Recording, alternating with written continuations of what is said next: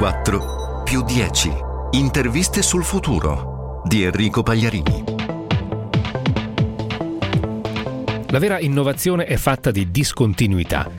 tecnologie e idee che cambiano nel profondo il mondo in cui viviamo. La prossima rivoluzione quantistica rappresenta uno dei grandi cambiamenti che ci attendono nei prossimi anni. Ma cosa cambierà e in quale orizzonte temporale? Di questo parleremo nell'episodio che state ascoltando. A 2024, il programma che da 20 anni a Radio 24 vi propone ogni settimana, l'obiettivo è comprendere la tecnologia di oggi, come l'innovazione sta cambiando la nostra vita e il nostro lavoro, con ovviamente un orizzonte di sviluppo di qualche anno. In questa serie di podcast spostiamo avanti l'orizzonte e con l'aiuto dei nostri ospiti cerchiamo di immaginare il mondo fra 14 anni, 2024 più 10. La voce che incontriamo oggi è quella del professor Tommaso Calarco. È un fisico e dirige l'Istituto di controllo quantistico del Centro di ricerche nazionale di Jülich in Germania. È una delle voci più autorevoli sulla rivoluzione quantistica. Come sempre iniziamo da uno sguardo generale. Quali sono, secondo il professor Calarco, i principali trend tecnologici che ci aspettano nei prossimi anni? premetto una cosa che in qualche modo è una sfida al tema stesso di questa trasmissione, che come scienziato devo dire che è molto difficile pre- fare previsioni, specialmente sul futuro. Ciò nonostante mi sono lasciato, eh, diciamo, eh, trascinare, coinvolgere, entusiasmare per questo tipo di conversazione e quindi, insomma, io quello che le posso dire sono cose senza una eh, pretesa di verità, ma quello che io immagino, quello che mi aspetto è che sicuramente, ad esempio, l'intelligenza artificiale, che sta avendo una rinascita, perché in realtà la grande promessa dell'intelligenza artificiale c'era già quando ero ragazzino, e purtroppo adesso di anni ne ho 50, ma quando ero ragazzino già mi ricordo che si parlava delle magnifiche possibili prospettive che erano teoriche ma sono diventate pratiche solo recentemente perché serviva una grande potenza di calcolo che adesso è disponibile e quindi vediamo l'intelligenza artificiale che diventa eh, raggiungibile, accessibile per una serie di, eh, di, applicazioni molto ampie. Alcune di queste sono stupide, come chiedere a, a Siri o ad Amazon Alexa di raccontare l'ultima barzelletta. Ehm, ma invece eh, ce ne sono di molto più rilevanti nella produzione industriale, nello sviluppo anche di sistemi di assistenza per, per, i, per, i, consumatori a casa e molte altre cose che ancora non possiamo immaginare. Questo sicuramente è un campo in cui vedo dei grossi progressi e immagino che si possano aprire degli scenari molto importanti. E l'altro campo che vedo in fortissima espansione è naturalmente quello delle biotecnologie, dove devo dire, in questo caso non è il mio campo scientifico e quindi parlo in parte anche da cittadino, questo lo vedo in parte con entusiasmo per i grandi progressi che sono stati fatti, la mappatura del genoma e tutte le grandi possibilità anche della genetica, ma lo vedo anche con una certa preoccupazione da cittadino, ad esempio riguardo al, alle possibili deviazioni dell'ingegneria genetica, alle possibili limitazioni della biodiversità, quindi sicuramente un campo che avrà un grosso impatto sulle nostre vite, non necessariamente sempre roseo e per questo devo dire eh, la vigilanza della società, di noi tutti come cittadini e non solo gli scienziati di professione, è fondamentale. E poi naturalmente, ma di questo immagino che parleremo eh, ehm, nel seguito, vedo e spero delle grandi eh, prospettive per quelle che sono le tecnologie quantistiche, ma questo naturalmente è un tema più specifico su cui immagino che adesso ritorneremo. Veniamo infatti alle tecnologie quantistiche. Possiamo affermare che nell'orizzonte di cui ci occupiamo, 10-15 anni, se vogliamo essere precisi, 14 anni, al 2034, quindi queste tecnologie o alcune di queste tecnologie eh, cambieranno le organizzazioni delle nostre aziende, le organizzazioni degli stati o addirittura faranno parte della vita di tutti noi cittadini? Questo lo possiamo sicuramente dire, nel senso che non tutte magari, come lei ha detto, alcune sono più probabili eh, che sicuramente raggiungeranno tutti quanti anche nella nostra vita comune. Un esempio è le, le comunicazioni quantistiche per le comunicazioni sicure, ehm, oppure anche la sensoristica, sulle quali torniamo poi.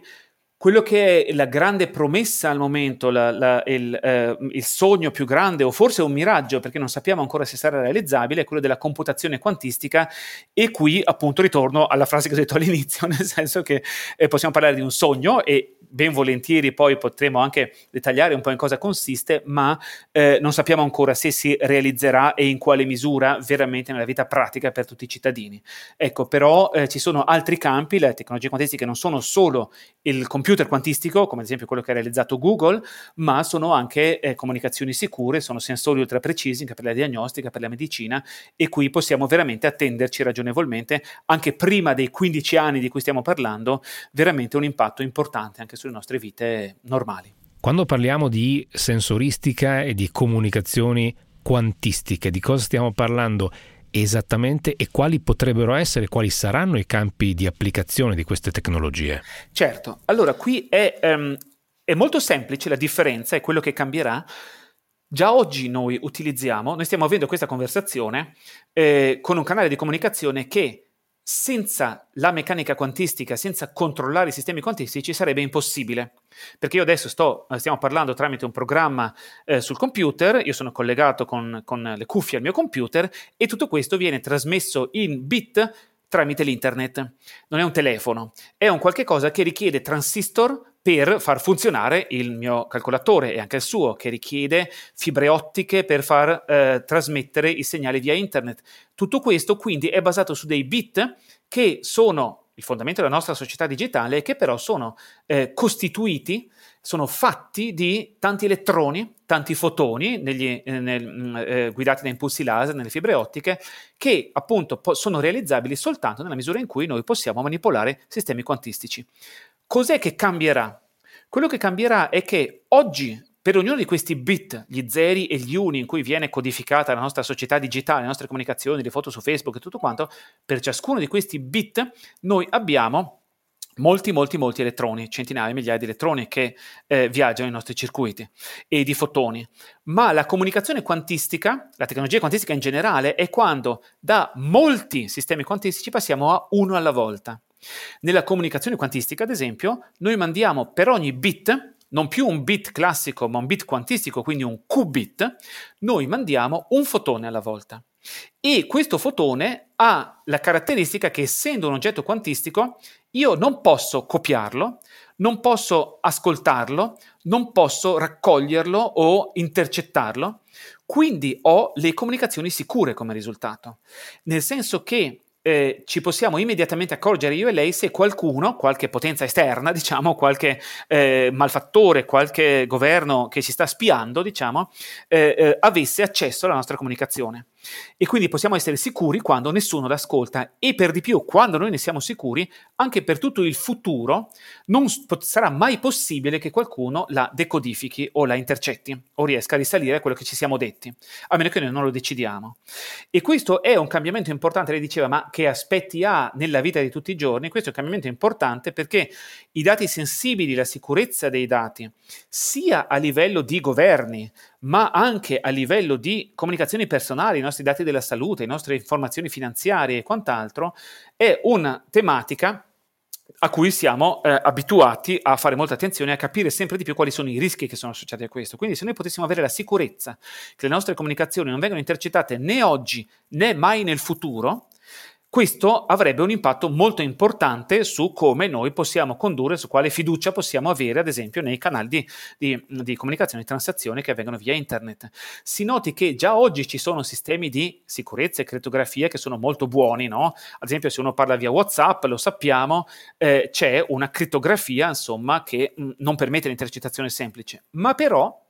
questa sicurezza è in qualche modo una cosa a tempo, perché se uno salvasse, registrasse la comunicazione crittata, eh, oggi non potrebbe risalire a quello che ci siamo detti, a quello, alle informazioni che ci siamo scambiati, ma in un futuro con un computer più potente di quelli che abbiamo oggi, questo potrebbe sempre essere possibile. Non così per le comunicazioni quantistiche, quindi singoli fotoni permettono una comunicazione sicura basata sulle leggi della natura.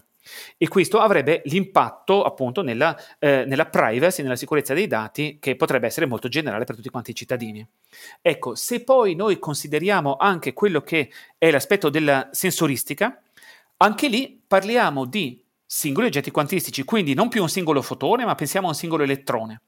L'elettrone è il più piccolo magnetino che c'è. Quindi lui reagisce in maniera spropositata a un piccolissimo campo magnetico. Ad esempio, perfino il campo magnetico che genera un singolo neurone del mio cervello quando si accende e si spegne, questo, un singolo elettrone di un sensore quantistico, potrebbe rivelarlo. Allora, quali sono le implicazioni? Sono in una diagnosi molto più accurata di malattie come possono essere malattie del sistema nervoso, ma anche altre diagnosi molto accurate di malattie all'interno di individu- cellule individuali. E naturalmente non solo questo, ma anche la possibilità, ad esempio, di interazione uomo-macchina. C'è anche se questo sembra oggi fantascienza, c'è un progetto della Bosch,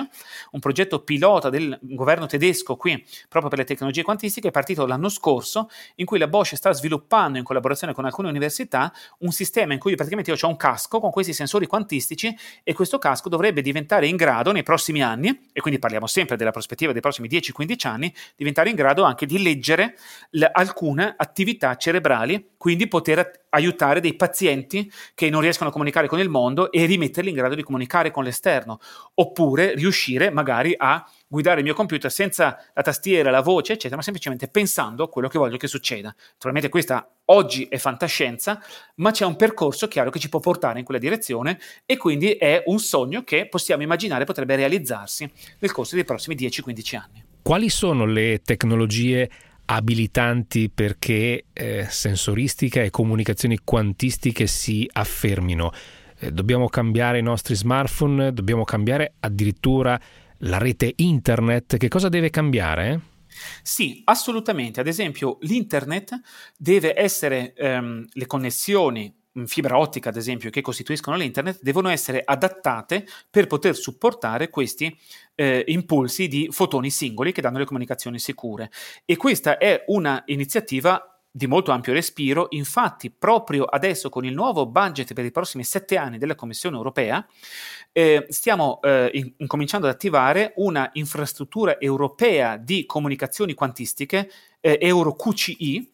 eh, a cui hanno aderito finora quasi tutti gli Stati membri dell'Unione Europea, dove il, il fine ultimo è di realizzare questi canali sicuri al momento, diciamo, come dorsale di comunicazione che colleghi tutte le capitali europee, a cui poi si possono agganciare anche eh, comunicazioni più normali anche per i consumatori. Qui devo dire, ad esempio, l'Italia è in prima linea perché eh, ancora da diversi anni con, ehm, con, l'Istituto Nazionale di Ricerca Metrologica, l'ex Galileo Ferraris, e oggi con il CNR, è stata creata una dorsale quantistica in fibra ottica che proprio permette la trasmissione di questi, di questi segnali e che sarà la componente italiana di questa infrastruttura europea. L'Italia è stata proprio in prima linea nel fare iniziare questa, questa attività. E, ehm, e questo quindi è un qualche cosa che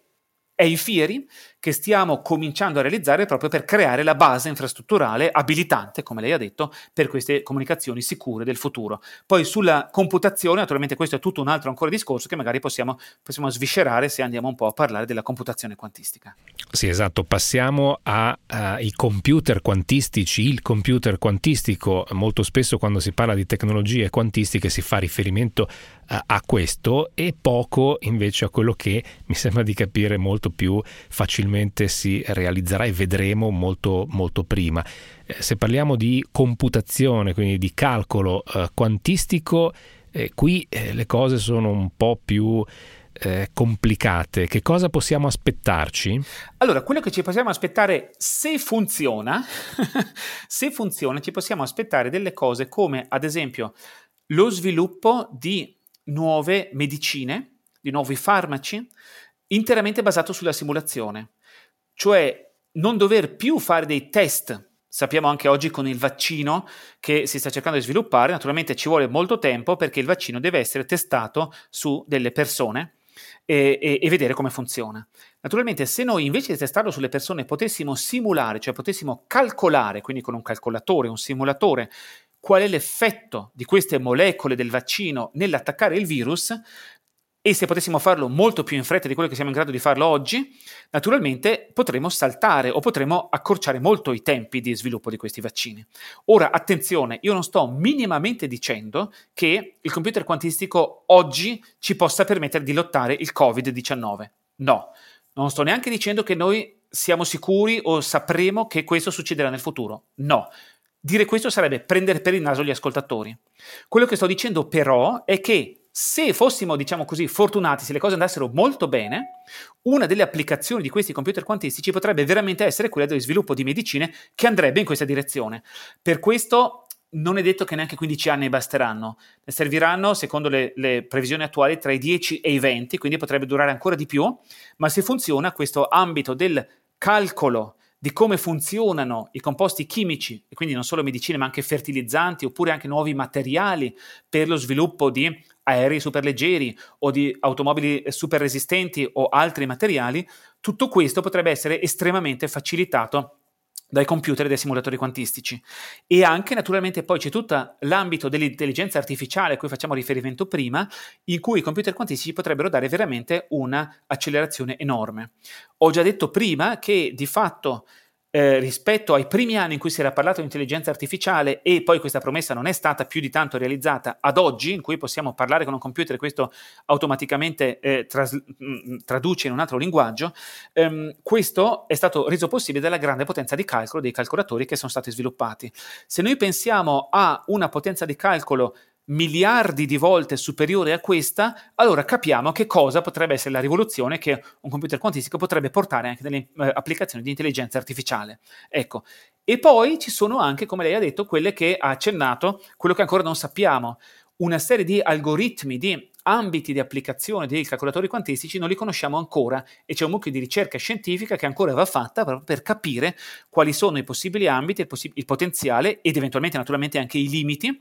e forse anche i pericoli appunto potenziali per la società, i rischi che questa grande potenza di calcolo potrebbe sviluppare per capire come sfruttarli al meglio e come anche evitare che possano andare in direzioni che noi non desideriamo. Nessuno vuole creare il grande fratello quantistico, vogliamo essere sicuri che queste tecnologie siano veramente al servizio dei cittadini e non, eh, non ci scappino di mano, insomma. E anche questa è una cosa che al momento predire è molto difficile e richiede un grosso lavorio che Mm, stiamo preparandoci nei prossimi appunto sette anni di programmazione del, dell'Unione Europea a eh, realizzare. Quindi per sapere se funziona o non funziona, qualche indizio su questo potrebbe arrivare in 5-7 anni, questa è la prospettiva? Esattamente, noi sappiamo già che il computer quantistico funziona ed è più potente di qualsiasi computer classico. C'è stata alcuni mesi fa in ottobre la notizia di Google che ha realizzato un piccolo processore quantistico, un computer di 53 qubit, il quale è riuscito in 3 minuti a risolvere un problema che il più grande supercalcolatore del mondo ci metterebbe 10.000 anni a risolvere. Ora, eh, quindi questa è una cosa enorme, è un risultato fantastico, ehm, perché ci fa vedere che i computer quantistici possono funzionare. Ma allora perché ho detto dobbiamo vedere se funziona? Perché purtroppo questo particolare problema su cui Google ha realizzato questa, questa, um, questo grandissimo uh, salto di qualità è purtroppo un problema completamente inutile. È un problema completamente astruso che è stato inventato puramente matematico, è stato inventato esclusivamente per dimostrare che su questo problema astruso il supercalcolatore ci mette 10.000 anni e il computer quantistico di Google ci mette 3 minuti. Però è un problema praticamente senza nessuna applicazione pratica. Ora noi riusciremo ad avere una simile accelerazione anche per problemi che hanno in realtà una rilevanza pratica per la vita di tutti i giorni, per la società, questa è la grande sfida, questa è la cosa che nei prossimi sette anni di, del prossimo ciclo di finanziamento dell'Unione Europea riusciremo a capire se la prospettiva per avere veramente, non soltanto come ha detto Google, la supremazia quantistica, che a noi qui in Europa ci fa venire un po' di brividi lungo la schiena, questo, questo, questa parola, anche alla luce di alcuni eventi recenti negli Stati Uniti, i colleghi che avevano proposto questo problema, questa, questo termine, si sono un attimino pentiti di averlo fatto, ma invece la supremazia quantistica, un aspetto accademico importante, interessante, ma possiamo dire fine a se stesso, se possiamo passare al vantaggio quantistico, dove veramente sfruttiamo questa potenza di calcolo per delle cose che ci tornano veramente utili nella vita concreta. In generale, quando parliamo di tecnologia, non possiamo non occuparci anche degli equilibri geopolitici. Già oggi eh, stiamo vedendo in alcuni ambiti delle battaglie o, o se vogliamo allargare il quadro, una vera e propria eh, guerra, soprattutto tra Stati Uniti e Cina, sul eh, dominio di alcune tecnologie. Eh, ovviamente eh, questa di cui stiamo parlando, che è una eh, discontinuità molto importante, come dicevamo eh, all'inizio, eh, crea delle ulteriori tensioni o creerà delle ulteriori tensioni per i prossimi anni. Tra Stati Uniti da una parte e Cina dall'altra, qual è il ruolo dell'Europa e quali chance ha eh, l'Europa per i prossimi anni e per essere protagonista di questa discontinuità tecnologica? Eh, L'Europa è ancora in testa alla competizione, testa a testa con gli Stati Uniti, eh, in particolare per quanto riguarda la ricerca. E eh, per quanto riguarda la Cina, possiamo dire che in Cina quello che viene fatto è in buona parte una riproduzione dei risultati che ci sono in Europa eh, e molta della um, competenza che c'è in Cina è portata là da eh, studenti e studiosi che si sono formati in Europa, in Occidente e negli Stati Uniti. Attenzione, questo però non dobbiamo illuderci che possa durare ancora a lungo perché ehm, gli studiosi cinesi sono molto bravi, molto competenti e con un forte investimento come quello che si sta eh, eh vedendo eh, possono arrivare diciamo, a, ad avere eh, veramente un, un, un, un dominio su questo, su questo, campo in un prossimo futuro. E questo è il motivo per cui sia in Europa che negli Stati Uniti stiamo investendo moltissimo, in particolare in Europa. Stiamo parlando di un miliardo nel prossimo programma quadro per la ricerca e si sta discutendo ancora quanto sarà, ma tra uno e un paio di miliardi per questo ehm, eh, dispiegamento della rete di comunicazioni sicure quantistiche, di cui ho parlato prima, e, e, anche negli Stati membri ci sono delle importanti iniziative. In Germania, ad esempio, la settimana scorsa il governo ha annunciato un uh, programma, un pacchetto di stimolo all'economia in cui si parla di um, un finanziamento per 2 miliardi per le tecnologie quantistiche, in particolare per la costruzione di un computer quantistico europeo e tedesco. Qui è molto bello e sono molto orgoglioso di vedere, perché io vivo e lavoro in Germania, orgoglioso di vedere che il governo non ha detto facciamo il computer autarchico, facciamo il computer tedesco, ha detto facciamo il computer qui in Germania, costruiamo il computer quantistico europeo. Quindi questa sinergia tra le grandi risorse che alcuni stati membri membri possono mettere insieme e magari risorse più piccole che altri stati membri possono mettere insieme, ma che insieme in un pool di risorse possono veramente raggiungere una forte massa critica, è la dimensione fondamentale che a livello europeo ci sta permettendo di essere ancora diciamo, al, al, al, fronte, sul fronte eh, di avanzamento di questo importante campo di ricerca e che probabilmente ci permetterà di non perdere questo vantaggio se continuiamo con l'opportuno impegno sia da parte della ricerca scientifica sia da parte dell'industria e anche dei governi con l'adozione di queste infrastrutture, se continuiamo su questa strada siamo su un buon percorso per poter eh, mantenere i benefici di questa tecnologia e non diventare dipendenti in qualche modo da potenze economiche eh, straniere. La voce che avete ascoltato è quella del professor Tommaso Calarco. Io sono Enrico Pagliarini Potete scrivermi a 2024.radio24.it nell'attesa della prossima puntata di 2024 più 10.